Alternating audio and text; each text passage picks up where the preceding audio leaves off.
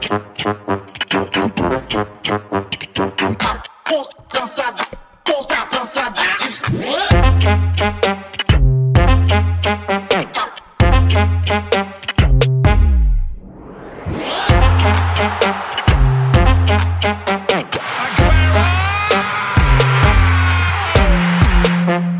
Velkommen til anden halvleg af Fodbold FM, hvor vi de næste tre kvarter til en time skal gøre status på det danske landshold og varme op til opgøret mod Tunesien. Og så kommer vores gæster med deres bud på VM-favoritterne, Dark Horses, mulige skuffelser og overraskelser. Men i første omgang, så skal vi lige vinde åbningskampen mellem værtsnationen Katar og Ecuador. Og den endte jo som sagt øh, 0-2 til Ecuador dog i et opgør, der formentlig ikke vil blive husket for hverken det smukke spil eller den store underholdningsværdi. Øh, så I kampen i går egentlig? Ja, det gør jeg. Øh, første halvleg.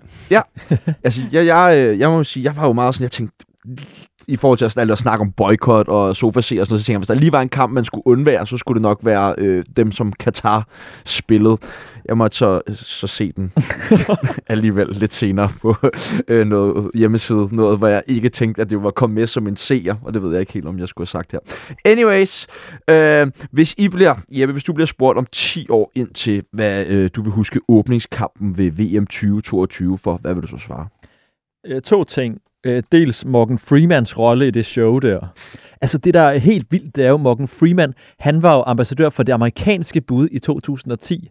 Altså, han var, han var ambassadør på at få VM til USA i 2020, eh, 2022, det vi har nu. Og, og det ledte jo så til en kæmpe stor efterforskning i, i FBI, hvor at det er jo praktisk talt FBI, som har, som har slagtet FIFA, ikke? Det er i 2015, slaget ved Bagelak. Men, men nu står han så kunne hjælpe med der på, til, til åbningsceremonien, som det nu hedder, og taler om alt det, der unites os i den her verden. Ikke? Og, og sagen er jo bare, det er jo bare, det er jo bare oliepengene, der forener alle til det, her, til, den her, til det her VM. Og så er det de tomme tribuner, som, som begyndte at blive mere og mere tydelige i løbet af anden halvleg, og jeg synes også, at kommentatorerne var rigtig gode til at i talesæt, at, at der blev mere og mere tomt, og så så jeg nogle billeder, nogle journalister, der tog dem på Twitter, fordi, fordi at tv-kameraerne fangede det jo ikke. De ville gerne have det til at se fyldt ud hele kampen igennem, ikke? At der bare var, der Hvor, var en hvor fjerdedel. tror du, de gik? Der er ikke nogen fodboldkultur i Katar. Altså, jeg har læst ret meget op på Katar, fordi jeg skulle skrive nogle lange og også til tider lidt kedelige optagsartikler omkring landet Katar. Ikke? No, til normale kampe i den katarske Stars League, og det er altså en, en liga med ret prominente trænere og ret prominente spillere ofte, der er der meget sjældent over 1000 mennesker. Det koster omkring 3,5 dollar at komme ind og se en kamp, fordi de skal bare have fyldt folk derind, og dem, der så faktisk jubler til de her kampe, det er enten migrantarbejdere, som lige har fået fri den dag til at gå ind og se den nigerianske spiller, der nu engang måtte spille hos Al-Sad, eller hvor det nu engang er. Ikke? Eller også er det folk, der er blevet købt for at juble. Så, så der er bare ikke nogen specielt stor fodboldkultur i Katar, og Katar er så lille et land bedømt på statsborgere. Altså folk, der faktisk har statsborgerskab.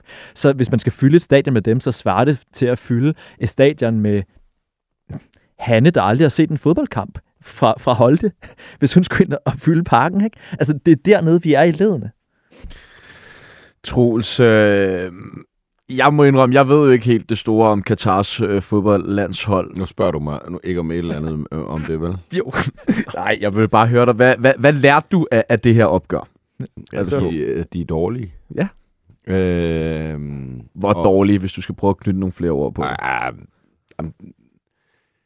jamen, den, de, de er vel den dårligste værtsnation, der har været til, til en slutrunde. Det vil sige, ringere end uh, Sydafrika var i 2010, og de var heller ikke særlig gode. Øh, så øh, øh, altså, de blev faktisk skilt ad af Ecuador den første, den første halve time. Så, så og det ikke synes jeg over siger heller ikke, hvad de har været.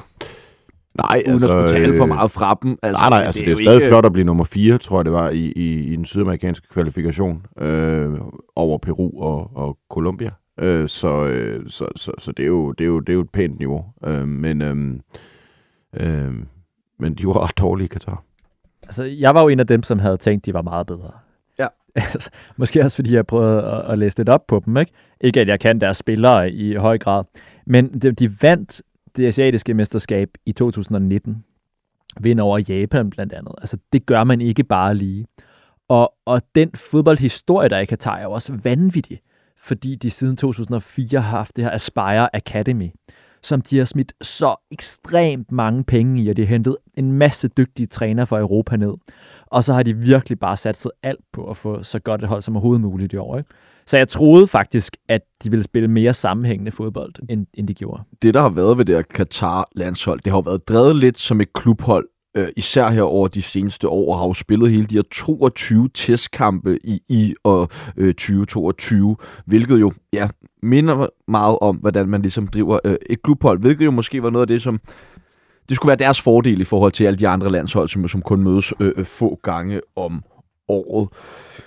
Men, men det var der ikke de store antydninger af. Altså, var, var du skuffet i folder? Altså, altså jeg, jeg synes, det var fedt, at de tabte. Det skal jeg, være, skal jeg blankt erkende. Skal det selvfølgelig ikke handle så meget om de her spillere, der nogle gange stiller op for landsholdet. Det er jo ikke deres skyld, det hele, vel? Men jeg synes, det var, var fedt, at de tabte, så jeg vil ikke sige, at jeg var skuffet. Men jeg havde troet, at de var bedre. Og jeg tror da også, at der lå noget af tungt å på de her spillere skuldre. Altså, de kan man sige, de er ligesom frontsoldater, eller de er fodsoldater, i sådan øh, geopolitisk kamp, som Katar kæmper. Ikke? Og sådan hele nationens øh, storhed og fald står i hvert fald i 90 minutter med de her spillers præstation. Så jeg kan godt forstå, hvis nerverne har, har spillet med et pus også. Fordi jeg tror altså godt, man kan sige, at, at de kunne godt have gjort det bedre. Det der er ikke nødvendigvis bare deres niveau. Øh, men, men, men det, der man jo også kan se, også med, med, med, med kampen mellem øh, øh Øh, England og Iran i dag, det er, at, at at der er kommet øh, altså simpelthen en kæmpe stor forskel på de aller, allerbedste, øh, og, så, og så dem, der er tredje bedst. Altså, og hvis vi siger, at Ecuador er sådan nogle af de, de, de anden lag, øh, lige over de topholdene ved, ved, ved VM, ikke? hvor man fra altså, i 90'erne og, og faktisk også langt op i nullerne øh, kunne komme langt, hvis man kunne stille et hold taktisk øh, rigtigt op defensivt, øh, Øh, så er, øh, altså atletisk hurtighed, øh, spændstighed, styrke hos de enkelte spillere i, i, altså i, i toppen af verdensfodbolden er simpelthen blevet, altså niveauet er blevet så højt, at du ikke, du ikke, du kan ikke længere sådan tænke dig ud af det. Og det synes jeg faktisk var det, man så i, i den kamp mellem Ecuador og Katar, og også den, man så i dag mellem, mellem England og Iran, selvom jeg godt ved, at Iran har nogle spillere, der også spiller på et, på et pænt niveau. Det er bare ikke nok. Nu øh, har vi jo talt sådan rimelig meget, øh, hvad skal man sige, negativt omkring den her øh, slutrunde i Katar. Men jeg kunne egentlig godt lige tænke mig at høre jer, for ligesom hvis vi skal have noget positivitet ind omkring den her slutrunde, eller slutrunder generelt, fordi det er jo også FIFA, der ligesom har fået det her blakkede ry. Men altså, hvis I husker tilbage på øh, et særligt VM-minde, hvad er så det første, der, der popper op i, i jeres hukommelse? Jeppe? Jamen, det er øh, VM-slutrunden i 2002 i Japan og Sydkorea. Øhm, jeg kan huske det der med, altså dengang har jeg så været 10 år. Jeg kan huske det der med, at vi sad, vi fik lov til at se kampen i skoletiden. Det har nok været kampen mod Senegal og Frankrig faktisk. Vi sad på i den store sal, hele skolen var rykket ned i den store sal, og, og så så vi den her kamp på, øh, på projektor. Og, og det var, det var, for det første var det for fedt at få fri. og, og så var det jo også bare fedt, altså de kampe der, sejren mod Frankrig. Ikke? Så det vil jeg nok sige, de, de der to kampe, Senegal og Frankrig der, det er ligesom mit, mit første minde. Troels? Og det første minde nej, er det nej, klareste? Nej, nej, det er bare det, der først popper op.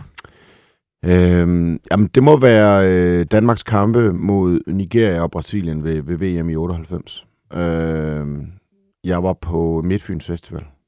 Det fandtes dengang. Ja. Og øhm, øh, var selvfølgelig øh, fuld det meste af tiden i, i løbet af den. Øh, men men øh, så var der de her storskærmskampe. Først mod Nigeria, hvor Danmark vinder 4-1, og der er det her øjeblik med Laudrup's vip til Sand. Øh, og så mod Brasilien, hvor det jo, altså, i, åh, det er så tæt på, at vi i hvert fald får den i forlænget spilletid. Mark Riber rammer overlæggeren lige til sidst. Øh, det er noget af det klareste, og sådan, altså også i forhold til sådan national samling og stolthed og sådan noget. Ja. Ja, mit, øh, det første mindre popper op i mit hoved, det er jo, jeg må også lige bekende kulør her nu, når vi skal til at snakke lidt VM over de næste par uger, men altså, jeg har jo et tilhørsforhold til England i og med, at min far, han øh, kommer fra England, og øh, derfor har jeg jo vokset op i, i en England, tror jeg, ikke en Danmark, tror jeg, og mit første VM-minde, det er jo, at øh, England slår Danmark 3-0 i 2002 i øh, 8. dels finalen det blev så lidt mindre fedt, da de så, øh, og som også er noget, jeg aldrig glemmer, da Ronaldinho han scorer på, ja. på frispark mod øh, England efter David Beckham flot og hoppet over bolden, så de undgår at, at få det øh, indkast, som de egentlig skulle have haft England, og derefter ja, så øh, havde David Seaman noget nær at sæbe på, på handskerne i den situation. Nå, vi skal ret fokus mod Kasper Julmans øh, 26 tropper, der tirsdag eftermiddag står over for den første opgave under VM, når Tunesien venter i den første gruppespilskamp. Vi skal lige gøre status på øh, den trup, som der er blevet udtaget til turneringen. I sidste uge, så skrev du til os, at Kasper Julmans trup er skæv. Kan vi få en uddybning af det? Ja, det er måske lige hårdt nok. Altså, det er jo, det er jo, det er jo et stykke nede i gelederne. Hvor, jeg tænkte, hvor du har set den på staden eller et eller andet. Hvor jeg... Øh, hvad siger du? Jeg tænkte, du har set den på Christiania eller et eller andet, så det var så kontant en udmelding. øh, jamen, jeg, altså, der er det her med angriberne. Altså, det er jo ikke Kasper Julemands skyld, at der er mange af de faste angribere, der ikke har scoret nogen mål. Øhm, men jeg synes, det virkelig er et sats, at han tager så mange angribere med, som har været i så dårlig form øh, enten dårlig form, eller simpelthen decideret skadet. Og der tænker jeg selvfølgelig på øh, øh, Jonas Vind skadet, øh, Josef Poulsen meget skadet, øh, Cornelius. Dolberg øh, dårlig form, Cornelius skadet. Øh, de er alle sammen med. At der havde jeg som minimum taget øh, en af dem ud, og det havde nok været Josef Poulsen, fordi han har spillet øh, 16 minutter den sidste måned, har jeg lige været inde og tjekke. Øh, og så havde jeg altså helt klart taget, taget Ingvartsen med i stedet for, øh, som, som faktisk scorede i fire Bundesliga-kampe i træk i, i oktober, og, og, og, og er skarp. Altså det kan godt være, at han ikke er indspillet på holdet, ligesom nogle af de andre, men jeg synes, altså, det er meget lang tid siden Josef Poulsen han har spillet en god landskamp. Så, så jeg har svært ved at se, at han bliver et aktiv under den her VM-slutrunde, især fordi, at altså, når han ikke er i form, så er hans første berøringer altså ikke, og hans teknik er, er, er ikke på landsholdsniveau. Øh, så, så ham havde jeg ikke taget med. Øh, skal jeg fortsætte? Du må gerne fortsætte. Vi kan også kaste den over til, til, til Jeppe, og vi vil gerne lige høre ind til også med sådan Cornelius. Altså, han er vel også altså, lidt, lidt underlig at have med i den her trup, men hvis man lige kigger mm. på hans form, den her øh, sæson for FC København. Og... Ja, men jeg, og man forstår jeg jo, hvis Cornelius er en af dem, som man kan bringe, selvom han ikke er i optimal form, eller hvis der er en, man skal bringe, selvom de ikke er i optimal form, så er det måske netop Cornelius. Fordi hvis du har røven i vandskorpen i sidste øjeblik, ikke, så er det altså Cornelius, du kan sætte ind. Og så, så er han god på låget, uanset om han ikke har spillet meget for FCK. Så, så den forstår jeg egentlig godt. Og jeg synes, det der... Altså, jeg kan godt forstå, hvad Troels siger. Jeg synes, det, det ligner, det er, at han har... Julemand, han har taget så mange med, at han bare håber, at en af dem er god nok. Altså sådan... Hvis du, du på angriberne. Angriberne, ja. ja, præcis. Hvis der er nok... Hvis han tager nok af dem, der er i relativt dårlig form, så må der jo nok være en, der overrasker positivt. Og altså, det vil jeg så da ikke udelukke, der kunne gøre. Jeg, jeg kan godt tro, at Dolberg, han, øh, han tager den igen. Men når man kigger på den her trup... Jeg, jeg vil gerne lige sige, ja. altså, altså, hvad er det, Andreas Cornelius har gjort, der kvalificerer ham til at komme med til en VM-slutrunde? Det er præcis det, jeg spørger om. Altså, han, altså. han har ikke scoret hele sæsonen. Han har... Øh, nu, nu så jeg øh, øh, FC Københavns kamp mod øh, AGF, og jeg så også... Var han med der øh, i Lyngby? Tror jeg også, han var med. Øh, altså, han er der bare ikke. Og, og det er ikke nok at være stor og stærk, når du, når du skal ind til en VM-slutrunde. Altså, du, du, skal men, have, du skal have touchet, og det, det, det kan jeg simpelthen ikke se, han har. Men det synes jeg, det er, når man har en mand, en, en trup på 26 mænd. Altså, det er jo fandme nærmest større end en klubtrup. Men, så, så, så det synes jeg faktisk godt, man kan tage, tage med. Jeg, jeg er enig i, at Emarksen godt kunne have været Ja, for hvis man kigger på det, at, at, at Cornelius, altså, så er det jo været på bekostning af Ingvarsen og også en Rasmus Højlund, jo, altså, som jo også har haft en ganske udmærket øh, efterårssæson i, i Sturm Græs. Og jeg tænker også bare, altså sådan, med, med den pointe, som du også har, Jeppe, der med, så var ja, mange mere håber, en af dem rammer. Ikke? Ja, Italien, altså, Atalanta, undskyld, ja. Øh, men, men, øh, men når man kigger på, på det sådan, altså, burde de så ikke have været med? I stedet for de her, altså hvis man alligevel skyder lidt med spredhavn. Altså jeg synes i hvert fald en af dem. Altså, du, en, tag der en skarp angriber med, for undskyld helvede, øh, i stedet for fire, der ikke er. Men, men øh, nogen af dem. Hvor, nogen af dem. Altså Kasper Dolberg har været så dårlig i Sevilla. På et han, utroligt han, dårligt Sevilla-hold også, skal ja, jeg sige. men han, ja. han, han får for eksempel først halvleg på hjemmebane mod FC København. Altså, han er helt væk. Men han, øh, han kom jo heller ikke for en god sæson i Nisho. Altså, du ved, da han, han, han kom har spillet bare... kvarter, eller sådan noget i Sevilla øh, i den sidste måned. Jamen, altså, jeg, jeg er virkelig ikke stor fan af Dolberg, og har egentlig ikke været det siden hans øh, drømmesæson der i Ajax for snart fem år siden. Øh, fordi det er jo det her med, at han er jo utrolig uskarp. Jeg ved godt, at han scorede øh, under EM-slutrunden også og sådan der, men det er jo ikke fordi, at han bare er en eller anden målrev. Og hvad er det egentlig så, Dolberg han bringer til det her hold? Jamen, jeg tror også, jeg er noget mindre kritisk over for Dolberg, end I er. Altså, jeg synes, at han er en rigtig dygtig angriber, også som en form for opspilstation, når han er i en nogenlunde form. Og det er jo rigtigt, Dolberg har ikke spillet så meget, men han har dog spillet nok til, at jeg synes, man kan, man kan, man kan udtage ham. Og så har Jamen, han, han skulle også med, det synes jeg også, helt sikkert. og så har han bare ja. spillet på et altså, eklatant dårligt Sevilla-hold. Jeg har set en del kampe. De har været så ufattelig ringe, at det nærmest har været umuligt at præstere for det hold. Jeg tror, at den eneste spiller, som har spillet godt, det er den defensive midtbanespiller, Gudel. Og det er, fordi han er en kriger. Altså, de har været så elendige. Men, men jeg, jeg er enig. Jeg synes også Ingvarsen skulle have været med. Jeg synes ikke, at, at øh, Højlund skulle have været med. Jeg synes, de kampe, han fik for landsholdet i sommer, der viste han også, at han ikke har det tekniske, tekniske niveau eller spilforståelsen endnu. Mm. Og han er altså også, han er, i Atalanta er han der som et aktiv for fremtiden. Jeg vil ikke sige, at de kampe, jeg har set i Atalanta, han har altså ikke været imponerende. Nej, altså, altså han, han gjorde ikke så meget godt for sig selv, med, med, med, da han fik chancen på landsholdet. Højlund, han spillede sig ikke på, det er jeg enig i, øh, men jeg havde også taget Ingvarsen med. Øh, noget andet, jeg, jeg, jeg tænkte i forhold til, hvis vi skal vende tilbage til det, der jeg skrev, Ja. øh, det er, at under EM, der, øh, som, som turneringen skred frem, der blev Danmark tynde på midtbanen. Altså, de manglede simpelthen øh, mindst én løbespiller mere. Og en løbespiller, altså sådan en, der, der spiller felt til felt, øh, og bare kan, man kan skifte ham ind, og så præsterer han bare på et niveau, hvor han ligesom aflaster nogle af de andre. Her tænker jeg især på Pierre Emil Højbjerg og, og Thomas Delaney. Øhm, men det var en lidt en farse i semifinalen mod, øhm, mod England. Øh, og, og, og tidligere i de her meget, øh, der var den her meget varme kamp i, i Azerbaijan øh, mod øh, Tjekkiet, der kunne man også godt have brugt en løbespiller. Øh, så der havde jeg øh, helt klart taget en spiller som øh, Philip Billing med, som jeg ved godt, han spiller meget langt fremme øh, for, for Bournemouth. Eller, øh, og nu kan det være, at jeg siger noget kontroversielt, altså en spiller som Lukas Lerager vil aldrig falde igennem. Han er sådan en, du kan sætte ind i... Altså, der er en grund til, at han har spillet både i Frankrig og i Italien. Det er fordi, han men, men aldrig rigtig er blevet elsket efter Københavns fans. Det er fordi, han er sådan en... Han spiller altid til et syvtal. Og så scorer han lidt mål også i Superligaen og sådan noget. Han, han falder bare ikke igennem. Ham vil du kunne sætte ind i 10 minutter, et kvarter, 20 minutter, hvis du har brug for det. Øhm, lige nu, der, øh, der kommer du med Christian Nørgaard, som også har været skadet, og så har du faktisk ikke flere af den type sådan defensiv midtbandspillere, eller det, jeg kalder løbespillere, som du kan sætte ind. Og det tror jeg, hvis Danmark begynder at, igen at komme langt i turneringen, bliver et problem. Især i den varme, som de kan komme til at spille i dernede. Og, jeg synes jo netop, det du siger nu, det, det hægter så også rigtig godt på det, du siger i forhold til, at den er skæv, den her, fordi du har, ja, fem midtbanespillere, der er udtaget, men du har altså også fem backs.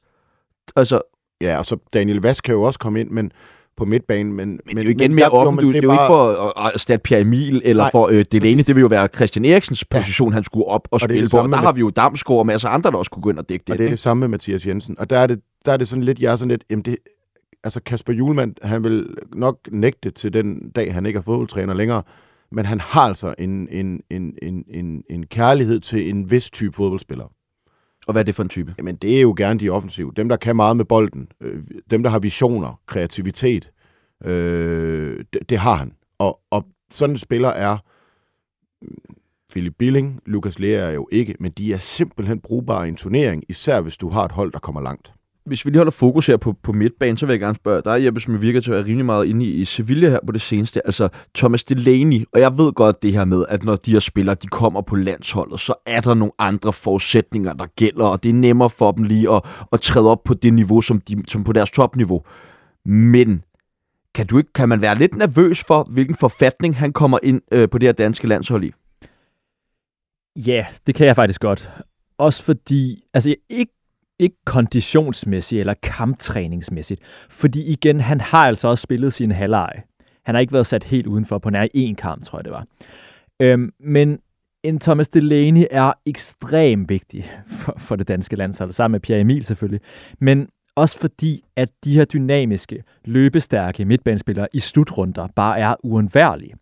Og, og Delaney har båret meget sammen med Højbjerg på det her landshold. Så, så det kan jeg godt være. Jeg, jeg, synes, jeg er sådan set enig, at det er en god pointe, at, at man godt kunne savne en mand som, som Billing i den her trup som en potentiel erstatning for, for Delaney. Ikke? Fordi der er også det med Delaney, at han, går altid, han bliver altid skiftet ud. Jeg tror, at hele slutrunden, hele EM-slutrunden, blev han taget ud efter noget, der mindede om 60 minutter lidt mere. Så, så det er også en mand, der bruger sig selv op i løbet af en kamp. Ja, fuldstændig. Altså, han spiller bare 100% hele tiden. Og han, han er ikke den samme spiller, som han var til EM. Øh, der er en grund til, at man snakker om, hvorvidt han skal tilbage til FC København. Det havde man jo altså overhovedet ikke gjort, hvis han havde spillet i sine klubber øh, på samme niveau, som han gjorde under, under EM-slutrunden. Øh, så det er jeg også en lille smule bekymret for. Jeg er især bekymret på den måde, at, at jeg kan ikke rigtig se, hvem der skulle komme ind og erstatte ham. Mm. Ja, ja, fordi altså, hvem, hvem er det, altså, der skal ind og stemme? Det er vel Mathias Jensen. Han er ja, vel det, det første valget til at skulle ind og det her, og han har jo ikke de samme defensive egenskaber, som, øh, som en, en Delaney har. Nej, og der, der, der, vil, der vil Julemand jo sige, om han spiller jo positionen i Brentford. Øhm, men, men det gør han, det gjorde han jo ikke sammen med Christian Eriksen. Altså, de spillede jo ikke sammen. Det var jo enten eller, når Thomas Frank skulle vælge, og det var jo så Christian Eriksen, han valgte klogeligt.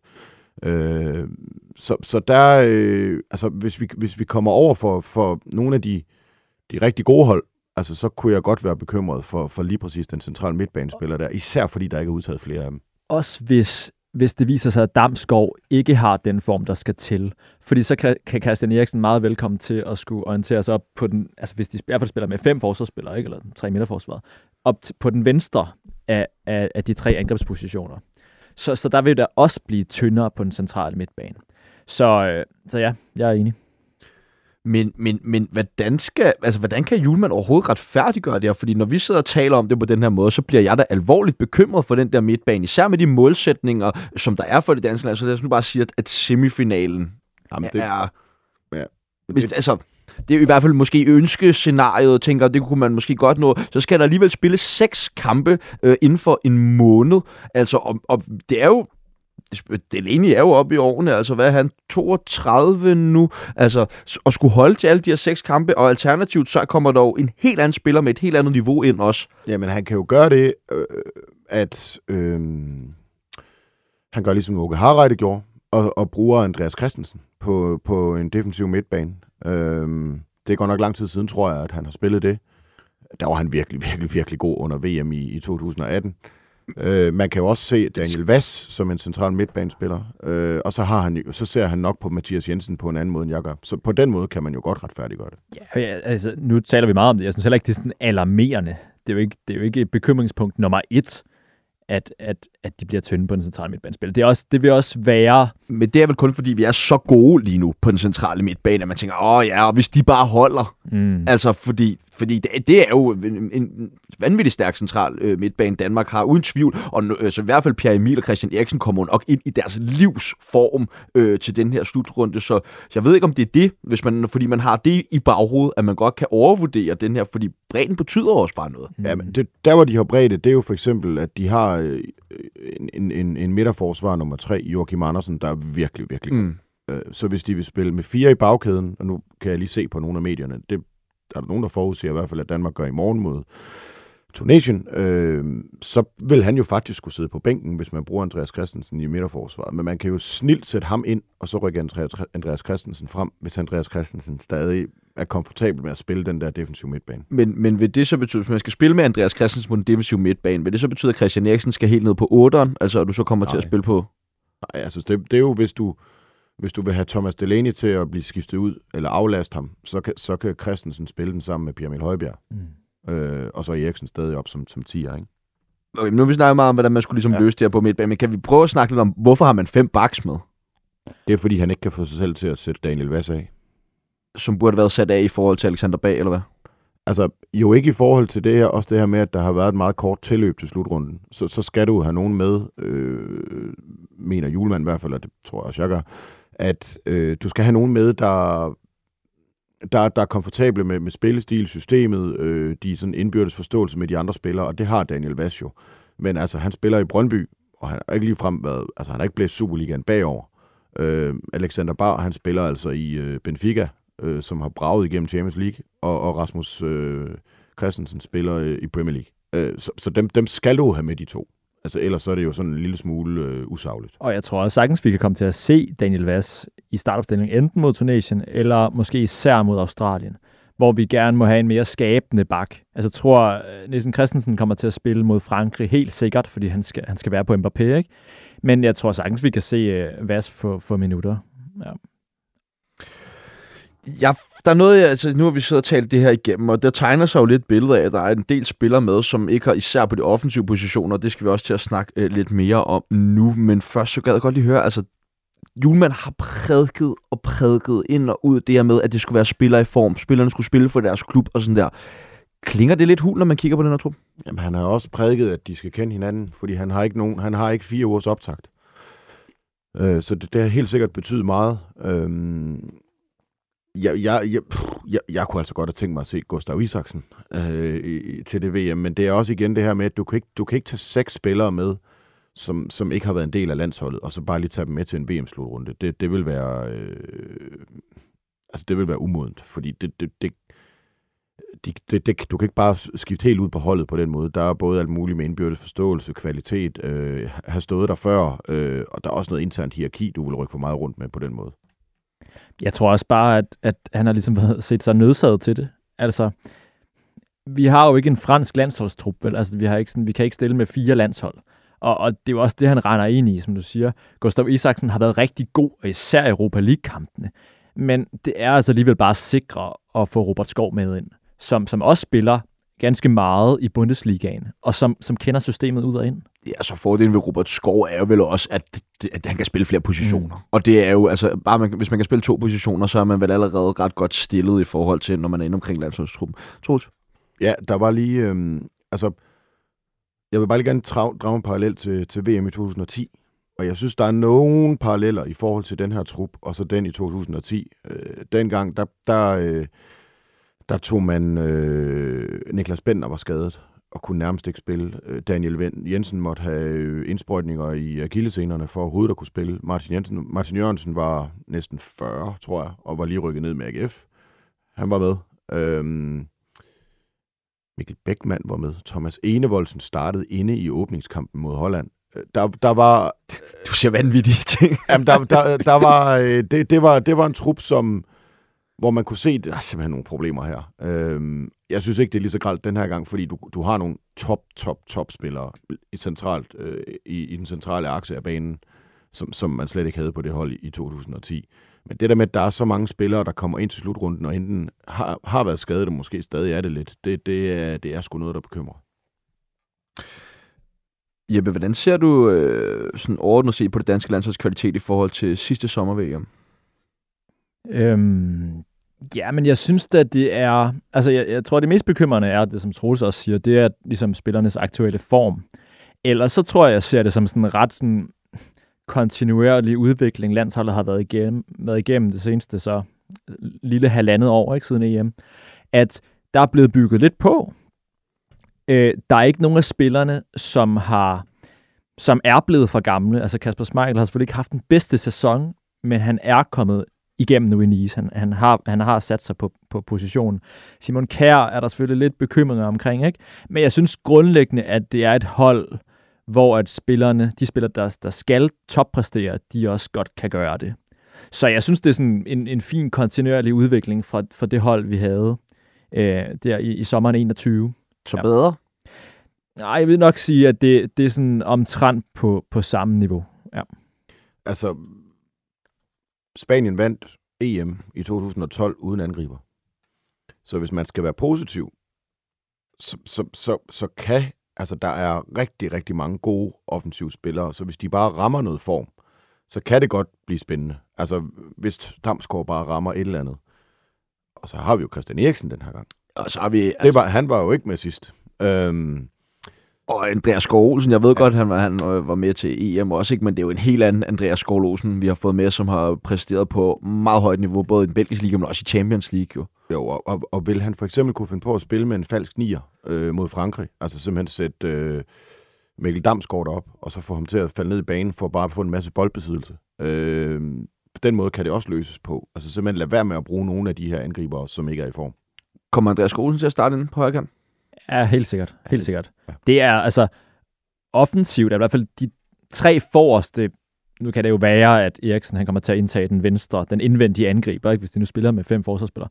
Øhm, men hvis han ikke gør det, så er det helt klart ham, jeg sætter min lid til blandt de allerforreste. Helt klart. Altså, han, han, er, han er manden, der har fart og teknik blandet, ikke? og det har vi ikke ellers. Øh, og, og det bliver totalt afgørende. Og han er også en af dem, som faktisk kan drible. Og det er nu engang bare vigtigt, at, at man har dem på et hold. Ikke? Så, så ja, han bliver afgørende. Hvem, øh, hvem skal spille på venstrekanten?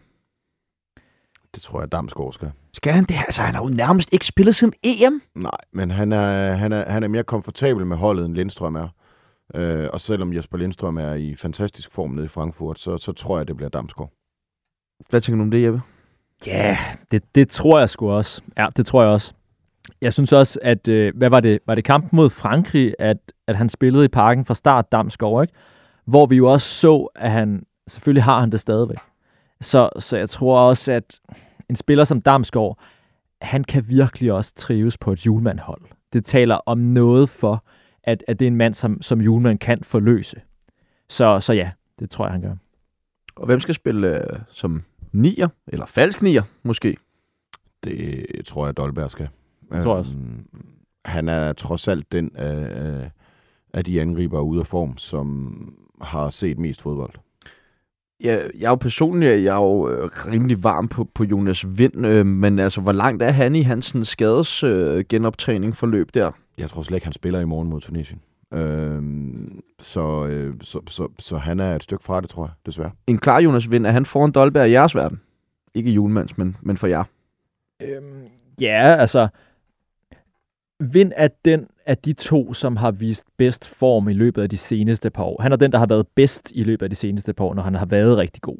Så ja, det vil han være, men vi så også under EM-slutrunden, at, at Dolberg tog jo den plads, at de, jeg vil sige, de ligger tæt på hinanden, og når de begge to er så gode, som, som de kan være, så minder de jo også lidt om hinanden sådan spillertypemæssigt. Jeg er med på, at, at Vinds teknik er bedre. Han er bedre til at finde rummene, men det kan Dolberg altså også.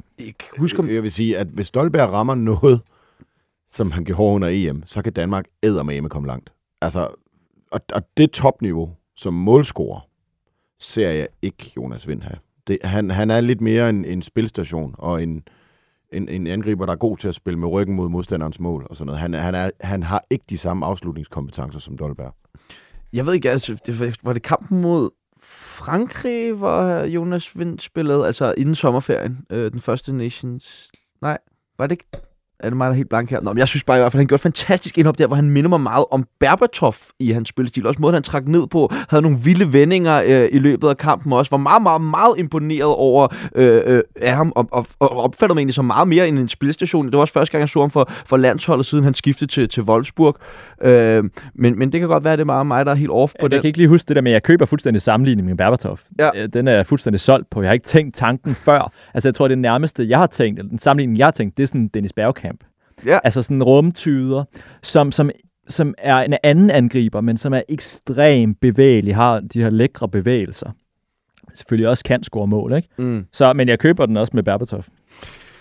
Danmark skal jo op mod Tunesien, Frankrig og Australien. Hvordan ser I øh, Danmarks chancer for at gå, øh, hvor eller for at gå videre? Jamen, de skal videre. Ellers så er det en, en fiasko. Skal de ikke videre som etter også? Nej. Hvorfor ikke? Fordi Har I ikke set det der Frankrig-hold? Det er, der- de har slået dem to gange, og det er jo ikke, altså, det er da Jo, jo. rimelig amputeret hold, der er kommet afsted uden... Ja, ja, men de kan jo stille med B-holdet, så er de stadig øh, bedre spillere end Danmark. Altså, øh, Jamen, det er har de så meget bedre? det er verdensmesterne. Ja, det, det er de. Øh, så, så, Vil, øh, så I vil hellere have, vil I hellere have Tuamini og Kamavinga på den centrale midtbane, I vil have øh, Pierre Emil og Christian Eriksen? ja.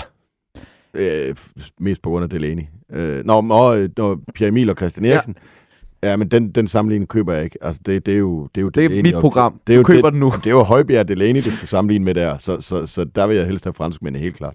Hvad tænker du, Jeppe? Nej, men jeg synes ikke, det er så nemt som bare at sige ja der. Fordi det er, til en slutrunde handler det også vanvittigt meget om, at den der centrale akse er sammenspillet. Nu ved jeg godt, at de begge to er i Real Madrid, og Chomini har gjort det virkelig godt i den sæson. sæson. Kamavinga har været lidt mere, han har været mere træ i optrækket. Øhm, og jeg kan godt se for mig, og det tror jeg alle nærmest siger, at Frankrig de kan ryge ud på røv og albuer. Altså, det er det her med Frankrig. Der er masser af uro i forbundet. Hele den centrale akse er ude i og med Kanté og, og Pogba er skadet. Nu også Benzema. Al balladen omkring Giroud, øh, om han ikke rigtig harmonerer med, øh, med Mbappé og den slags jeg kan bare, jeg synes konturerne til den der katastrofen er der, og hermed ment, at katastrofen er, at Frankrig taber til Danmark, eller spiller uafgjort, og så kan vi måske score nok mål i de andre kampe, til vi faktisk går videre som etter. Jeg synes, det vil være fantastisk, hvis vi går videre som etter, ikke? Også fordi, at så ryger vi over den del af turneringstræet, hvor Brasilien og Argentina ikke er. Og, og det er altså vigtigt, at vi ikke får Argentina i, i 8. delsfinalen. Og det er det, der er på spil mod Frankrig. Så jeg vil sige, selvfølgelig kan man ikke bare forvente, at vi vinder eller spiller uafgjort mod Frankrig. Men, men jeg ser bedst muligheder for, at vi går langt. Men hvorfor er det, vi ikke kan forvente det? Nu ved jeg også godt, at Troels siger, at sådan der, selv deres B-hold være bedre, men vi har jo slået dem to gange inden for et halvt år, og, Og det men hvis du er, kig, om, kig nu lige på... på, på de mangler fire starter. om, kig lige på mekanismerne i de kampe. Øh, den, begge, begge er Nations League. Og den første nede i Frankrig, øh, der sker nogle mærkelige ting i den kamp, der, der lige pludselig vinder det. Øh, al ære og kredit til, til, til Danmark for at, at, at vinde den kamp. Øh, men den lå jo til, at Frankrig skulle vinde den, da de kommer foran. Øh, så er der den i parken, hvor Frankrig simpelthen ikke spiller til. Altså, det, det er jo det samme som, at England taber 4-0 på hjemmebane til Ungarn i en Nations League-kamp. Det, det, det er simpelthen et andet monster Frankrig til en VM-slutrunde. Hvor langt kommer Danmark?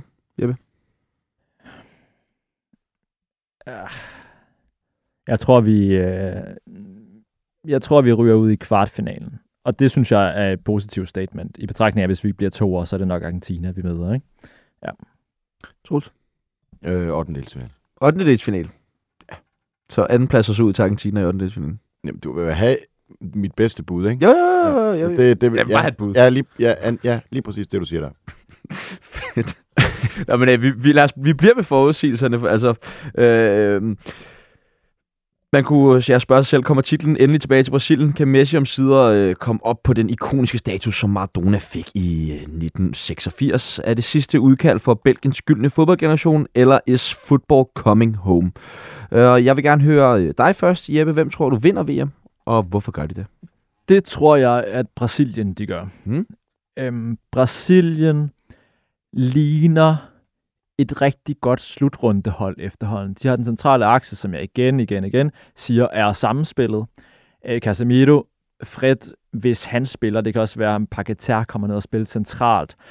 Solidt forsvar, som er gennem, øh, som igen har, har været sammen i mange år. Hvem, hvem Al- tror du skal spille i, i midterforsvaret? Bliver det Thiago Silva, eller bliver det... Øh, Jeg tror, det bliver Marquinhos og Thiago Silva. Og ikke øh, Eder Militao? Nej, jeg- det jeg har hørt, det er, at de ligesom har spillet de mest afgørende kampe. Også nogle af de kampe, jeg har set, har det også været det, der har været Fra dine kilder i den brasilianske lejr. Nej, i, i andre podcast. altså, de jungletrummer, der findes i Real Madrid, de siger, at Emmanuel Ja, lige præcis. ikke kommer til at spille. ja, det lyder bare sådan, det jeg har hørt. Det har været super. Men dit portugisiske er fremragende. Ja, Det ja, ved vi præcis. Fretch. Ja. Nej, øhm, ja, jeg tror, det bliver dem, og, og Thiago Silva er selvfølgelig nok lidt træ i vendingerne, men, men jeg tror også, det går. Men altså, det, det betyder sgu heller ikke så meget, om det bliver, bliver den ene eller den anden. Om ikke andet, så finder de ud af det undervejs. Ikke? Øhm, ja. Og så, så det, der er med Brasilien, det er nu, at hvor de i 18 havde et hold omkring Neymar, som var tungt. Altså, Gabriel Jesus var jo hurtig, men han var en helt anden type spiller, end han er den dag i dag. De havde Willian fra, fra Chelsea og Arsenal senere, som slet ikke havde den samme hurtighed. Han var også 30 eller 31 på det her tidspunkt. Omkring det for øh, Coutinho, Paulinho.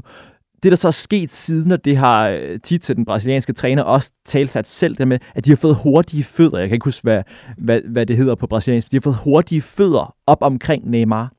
Altså, og det er jo selvfølgelig Vinicius Junior, Martinelli, øhm, Rodrigo, og ja, der er, der er i hvert fald flere spillere, men måske nogle af dem kommer endda bare til at sidde på bænk. Richarlison også. Richarlison kommer nok til at spille fra starten, ikke? Mm. Det siger jo også noget, og det gør, og Gabriel Jesus kommer nok også på bænken. Men det, jeg mener med det, det er, at, at holdet kommer til at spille mindre staccato-fodbold, fordi der er meget mere bevægelse omkring Neymar. Og det er fuldstændig afgørende for, at det hold kan fungere. Altså det her hold er ikke noget tiki-taka-hold, eller sådan noget lejende brasiliansk Chocobanita-fodbold. Det er mere sådan et hold, som lever på, på inspiration for Neymar, folkene rundt om ham. Og det er der, det, det er der nok magi rundt om Neymar, til det, til det kan opstå, den der. Ja. Er det sidste udkald for det her Brasilien-hold, hvis de skal... Nej, nej, nej. Altså, Nej, nej, det er sidste udkald for Neymar. ja, Neymars... og Casemiro måske også, Ja, ja, det og Thiago Silva selvfølgelig også. Ja, ja, det kunne det godt være, men altså, nu taler jeg jo bare lige om dem, som er kommet mm. Frem de seneste år. Og, og det er jo spillere på 20-21 år, ikke? Så, så nej, det vil jeg slet ikke sige. Og hvis Neymar han underpræsterer nu, så er det jo nok også lidt befrielsens øjeblik, at han ikke kan være med om, om 3,5 år, ikke? Så, så nej, det synes jeg slet ikke, det er. Troels, hvem har du favoritter til at løbe med øh, VM-trofæet i år? Please ikke sige Brasilien. Jamen, det, altså, det er, det er altså det oplagte valg, men det gør jeg ikke. Godt. Øhm, hvad hedder det? Brasilien har været favorit i både øh, 6 og 10 og 14 og jeg kan sgu ikke huske, det kan også være, at de var det i 18 faktisk. Men, men, men de, de, tab, de finder en måde at tabe en kamp på. Øh, så, øh, så dem siger jeg ikke. Øhm, og pff, ja, jo, nu kan det godt være, at jeg kommer til at, øh, at, at sige noget, der, der er dumt, men altså, du sidder med den der engelske landsholdstrøje. Jeg, jeg tror faktisk på dem. Nå, okay. Ej, det, det, det men, øh, der er selvfølgelig det omkring øh, midterforsvaret og målmanden. Det er der. Ja. Men jeg synes, æder med de har mange gode offensive spillere. Øh, og også centrale midtbanespillere. Og også backs. Øh, og så er der bare noget med Southgate, at han kan stille et hold op, som er super svært at score på. Nu ved jeg godt, de lukker to mål ind i dag mod Iran, men pyt med det. Øhm, der var nærmest ikke nogen, der scorede. Var der nogen, der scorede på dem til EM før Danmark? Øh, det tror jeg faktisk ikke. Øh, og det var lidt det samme ved VM i 18. Øh, han er sindssygt dygtig til at få stillet det hold op. Og det er jo med de samme spillere, øh, hvor de beskytter sig selv, og så har de bare nogle vildt flamboyante, kreative spillere, øh, og de har mange af dem. Øh, så, så de kan også komme ind og afgøre det fra bænken, også mod de aller, allerbedste modstandere. kan du på, øh. Og så har de ham målscoren. ham Harry Kane der, Ja. kan du på nogen måde sætte dig ind i, hvorfor det er, nu nævnte du det selv, øh, målmanden Jordan Pickford, hvorfor det er ham, der står, når man kigger på, øh, at man både har Nick Pope og Aaron Ramsdale, som jo faktisk står for øh, førerholdet i Premier League lige nu. Ja, men det er jo sådan den der lidt reaktionære holdning til det, at der skal meget til at skifte en målmand, ikke? Øhm, og, og Southgate er jo en reaktionær træner, så, øh, så, så, så når han har den tilgang til tingene, så kan jeg rigtig godt øh, sætte mig ind i det. Han har, han, har, han har været med i to slutrunder, Pickford, hvor øh, han nærmest ikke har lukket mål ind. Øh, så øh, der, er, der er noget, der tyder på, at, at, at, at han er lidt mere komfortabel med at stå for England, end han er for Everton. Nu øh, så vi jo Harry Maguire spille en ganske, ganske fornem kamp i dag, hvor det faktisk også blev til øh, et, et oplæg. Men altså, hvor nervøs kan du være over en, en, en spiller som Harry Maguire, som jo virkelig har været udskilt, og altså, nu følger jeg jo også øh, United tæt, øh, og har jo lignet en mand, som virkelig øh, mentalt er knækket oven på alt det her pres, som har været, og altså den her kæmpe joke, som han jo er blevet øh, på sociale medier. Øh, men ja, hvor nervøs kan du være over, over, at det ligesom er ham, der skal stå dernede sammen med John Stones? Jamen, ikke så meget. Altså, øh, det, det kommer hurtigt til at vise sig, om han trækker det spil med fra Manchester United ind på landsholdet, men han har bare ikke gjort det. Øh, hverken i 18, og heller ikke øh, til, til en blodrunden. Så, øh, så, så det er jeg ikke så øh, nervøs for. Og, øh, og hvis det endelig er, så, øh, så har man vel øh, Reece James, øh, som vel er nummer tre. Eller hvad? Nej, han Nej, han er ikke med. Han er simpelthen ikke han er med. ikke med, nej. Nej. For fanden. Det, Øh. ja, det er jo trend, ikke? Jo, det er Trent, og så har du også Carl Walker jo. Ja. Altså, øh, men og selvfølgelig Trippier også, ikke, som jeg også kan spille den. Okay, Carl Walker, verdens hurtigste øh, forsvarsspiller. Mhm. Ja. Han er heller ikke så dårlig at sætte ind. Øh, Altså, jeg er ikke... Men det er bare ikke, når vi sidder og sammenligner England med Brasilien, så er det jo ikke forsvarsspillere af den kvalitet, som, som, som Brasilien helt har, og heller ikke målmanden overhovedet. Øh, og det kan jo godt blive afgørende. Jeg, jeg, jeg synes bare, at kombinationen af den måde, Southgate spiller på, og så de der offensive spillere, de har, gør England super farlige, og så har de en mega nem gruppe, som de bader sig igennem. Hvad med øh, den her, nu startede Raheem Sterling jo inden foran øh, Phil Foden. hvad for nogle tanker, jeg ved godt det her med, at, at Southgate han holder er så meget. Hvad var? Det er det samme som med det med Pickford. Det giver jo ikke nogen mening, når man ser på, hvor god Foden han har været i Manchester City. Øh, Ej, og, han har jo været simpelthen- elendig i Chelsea jo. han har været en af Premier Leagues tre bedste spillere måske, øh, så altså, det giver jo faktisk ikke nogen mening, men, øh, men det, det, det er det, han gør, og, og, og det var jo også overraskende, at, at Saka spillede hele EM-slutrunden lige pludselig, når man, der var Rashford i vanvittig god form, så vidt jeg husker, og Men godt nok ikke særlig overraskende, når man så øh, Sagas spil i dag, fordi altså, det fungerede godt nok. Relationen derude med, med Kieran øh, Trippier og Saka så jo lignede jo nogen, der havde spillet sammen i, i flere år. Øh, men, øh, men spændende, og, og tak for lige at, at, få- at analysere lidt på England. øh, hvis vi går lidt ned ad rangstigen, øh, hvem har øh, du så som dark horses ved det her øh, VM, øh, Jeppe? Jeg har Uruguay. Ja. Og det er fordi, altså dels er det fordi, de har Valverde, eller Madrids Valverde, som simpelthen har været fuldstændig sublim over efteråret. Han har skåret det ene glimrende mål efter det andet, men han er også bare en spiller, som er skabt til VM, til VM-slutrunderne. Sådan en ekstremt dynamisk midtbanespiller, ikke? Og så har de den her akse omkring Vicino, øh, gamle Intermand, jeg tror måske, at han er i Fiorentina nu. Øh, og så Bentancur, som har været rigtig god i Tottenham også, ved siden af Pierre Emil. Jimenez fra, fra Atletico Madrid, midterforsvar, solid. Og så er der selvfølgelig Suarez, nok kommer til at spille på toppen, ikke? Og så David Nunez for, for Liverpool, som nok har fået mere hånd og spot, end han måske fortjener i forhold til, hvilken spiller han i hvert fald også kan være. Så jeg synes bare, der tegner sig et billede af et hold, som, som er gode hele vejen rundt, og som, som har rigtig mange af de her kompetencer, som er gode til en slutrunde. Altså, Jeg også Arujo jo i, i rigtigt? midterforsvar, som også har gjort det vanvittigt godt Det er for, for. Barcelona, er blevet en form for styrmand. Øh, Vicino spiller i Lazio, men altså Ja, ja, tæt ja. på, ja. Øh, ja, Troels, Dark Horses. Jamen, jeg havde også Uruguay. Men, øhm, men, men jeg vil også sige, at nu taber de så godt nok lige her i dag, Senegal. Øh, jeg tror desværre, det pointtab godt kan blive sådan lidt øh, kostbart i, i kampen mod, øh, mod Ecuador om, om den sandsynlige andenplads i den pulje. Øh, det er bare et hold med vanvittig meget dynamik og fart i, som vil være super modbydeligt at møde i en 8. for en, en gruppevinder fra en anden pulje. Øh, Ja, det er Englands gruppe, som de parer os med. Ja, så det passer ikke så godt med mine forudsigelser. Øh, det vil i hvert fald blive en spændende kamp. England mod øh, Senegals fart med, med John Stones og Harry Maguire. Øh, der kan det godt være, at man skulle sætte Kyle Walker ind. Og, ja, og, men og, og også fordi, at der er jo flere af øh, Senegals spillere og store profiler, som jo spiller i England. Øh, både Mandi og Koulibaly og, og, og Gueye inde på den, øh, den centrale midtbane, jo, som alle sammen er i, i, i England. Hvis vi kan tage de øh, kritiske forudsigelser i spil, hvem har I så som øh, turneringens øh, største skuffelse?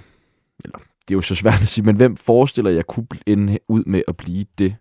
Øh, jeg kan jo personligt, jeg, som, altså jeg kunne godt frygte, som øh, Jeppe også, vi snakkede om det tidligere, at det kunne blive Frankrig, som mm. kunne blive den her helt store øh, skuffelse og give nogle flashbacks tilbage til 2010-slutrunden, jo, hvor alt gik galt for dem. Jamen, det, det kan jeg sagtens forestille mig. Altså, der er jo også det med det, man kan godt tale om, at Frankrig de vandt i, i 18, men det gjorde de også uden et eller andet ekstremt stærkt koncept. Altså, det Champs, hvad han været der i 12 år, ikke? og han har ikke formået at opbygge et eller andet ekstremt stærkt koncept omkring det hold. Så det er ikke sådan, det er ikke et mandskab, som jeg ser, at enhver ny bare kan gå ind, og så kan de bare overtage Kantés eller Pogba's position på det her hold. Det vil være svært for alle, men det er et mindre helstøbt mandskab end det danske eksempelvis. Altså det her, det franske landshold, er ikke et hold, som ligner et klubhold. Det er det slet ikke. Det er et gammeldags landshold, som ikke spiller specielt god fodbold, står godt defensivt, og så har de de spillere, der skal til for at vinde slutrunde. Og der tror jeg godt, de kan fejle. Altså det er i hvert fald mit oplagte bud. Ja. Portugal er også, er også Ja, godt. ja, fordi dem havde Altså, jeg jeg elsker Portugal, men det, er jo, det bliver frygteligt at se, uh, se Ronaldo på det hold. Simpelthen. Ja. Ja, og det er jo også det her med, altså hvad er det for en dynamik, man kommer ind til med hele det her Ronaldo-gate, der, øh, der er kørt ind. Nu hørte jeg så godt nok, jeg kan ikke lige huske, hvem det var for Portugal, men der, der blev spurgt ind til det her, om de synes, timingen var dårlig i forhold til det Ronaldo-interview, og så sagde de, for dem, der var det, alt, der var det samme, fordi det handlede altid om Ronaldo. Det var lige meget, om det var positivt eller negativt, men alle overskrifter var alligevel om, om Cristiano, så det kunne være fuldstændig ligegyldigt, hvad det var, han havde gået ud med inden. Ikke? Øhm, så det kan jo både være ja, fugl eller fisk i forhold til, om det er en Der har været de her videoer. Altså, Der, jeg tror, der var en med træningsvideo. Bruno og Ja, og så en Cancelo. med Cancelo præcis, hvor, han sådan, hvor Ronaldo går hen og gør eller andet. Og så altså, tager sådan en halsgreb nærmest på, øh, eller sådan en kvælertag på Cancelo, og så kan man se, at det vil han ikke. Men der er, vist også, der er vi over i den kulørte presse, ikke? fordi det kunne han nok også have gjort for, for to år siden. Portugal har et godt hold, men Ronaldo er ikke længere en, noget, der minder om en topangriber. Og han kommer til at spille hele tiden. Og dermed kommer han også til at ødelægge det for Portugal. Så øh, altså, det bedste, der kan ske for Portugal, det er, at Ronaldo han bliver skadet i første sekund. Simpelthen. Kontroversielt. Voldsomt. Jamen, det vil jeg sige.